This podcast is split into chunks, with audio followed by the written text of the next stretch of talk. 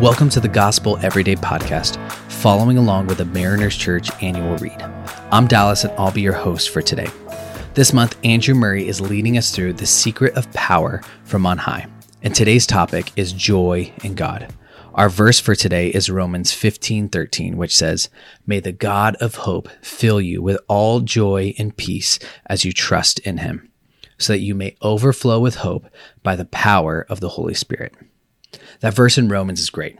Paul gives the church an emphasis on hope in God, a hope that can only be produced through the work of the Holy Spirit within them.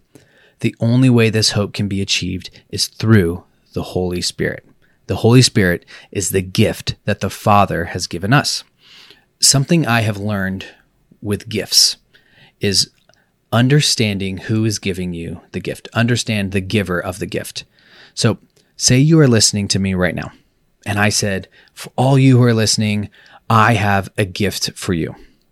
If we have never met, you probably wouldn't expect much of a gift. Or maybe I should be a little more blunt. Don't expect much of a gift from me. I'm, I'm just being honest with you. We don't we don't know each other, so why would you expect that? You don't know me. Uh, if you trust me, amazing. Thank you.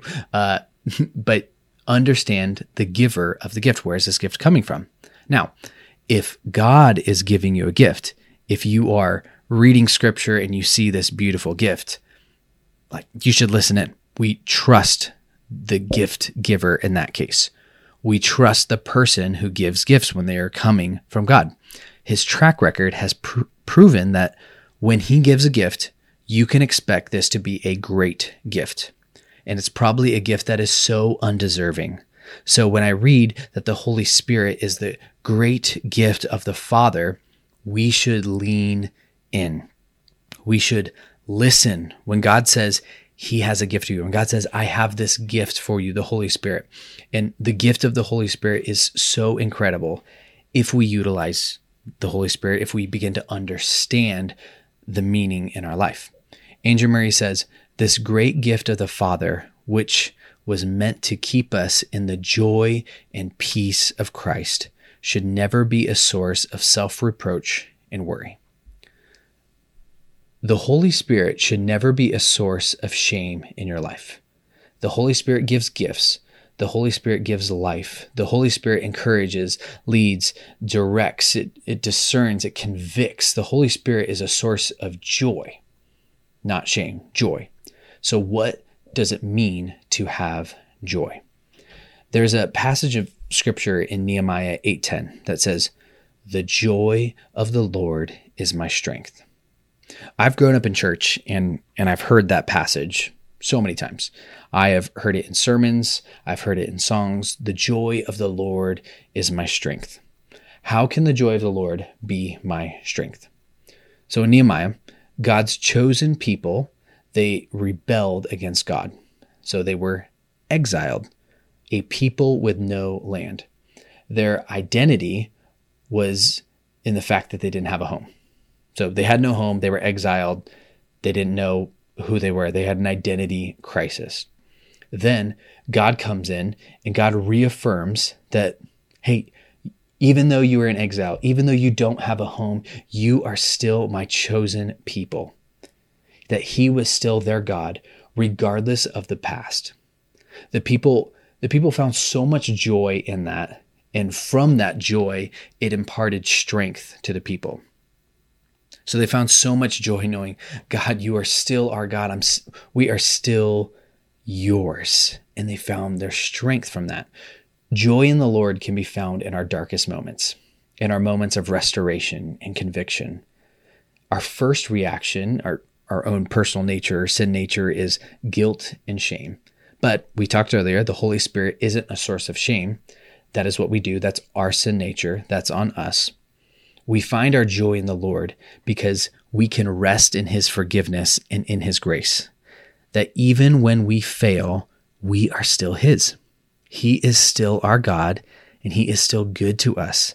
That is where we find joy in the Lord. He is our refuge in our most vulnerable moments. He is our refuge that welcomes us, keeps us safe, and sends us off when we are ready. So, what does it mean to have joy? That you first realize you can't live a perfect life. You can't save yourself, that you fail. But we have a God who is right there. We have a God who is still our God. When we get to that place, it gives us joy, and our joy turns to strength.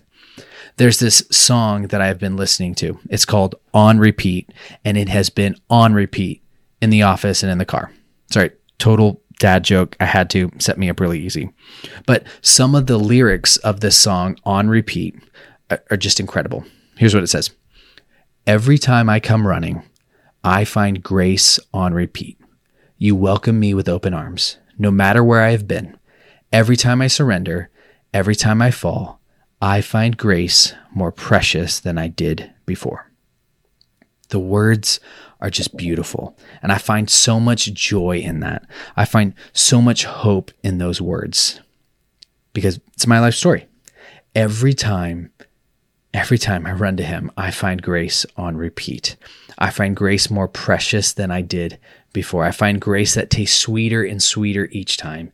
And it inspires me to live for Him. It inspires me towards obedience. So I encourage you to go to Him Find that joy that can only be found in Him, knowing He will always welcome you in. So I also encourage you to listen to that song on repeat by Hillsong United. And we end with this prayer Lord, thank you for the big difference you have made in my life. Please transform me to be the joyful person that you meant me to be. Thanks so much for making the Gospel Everyday podcast an important part of your day. Hit that subscribe button if you haven't yet, and we'd love it if you could take a few moments to rate and review the podcast. Tune in tomorrow for brand new content. If you'd like more information about Mariners Church, download the Mariners app at your favorite app store or visit marinerschurch.org.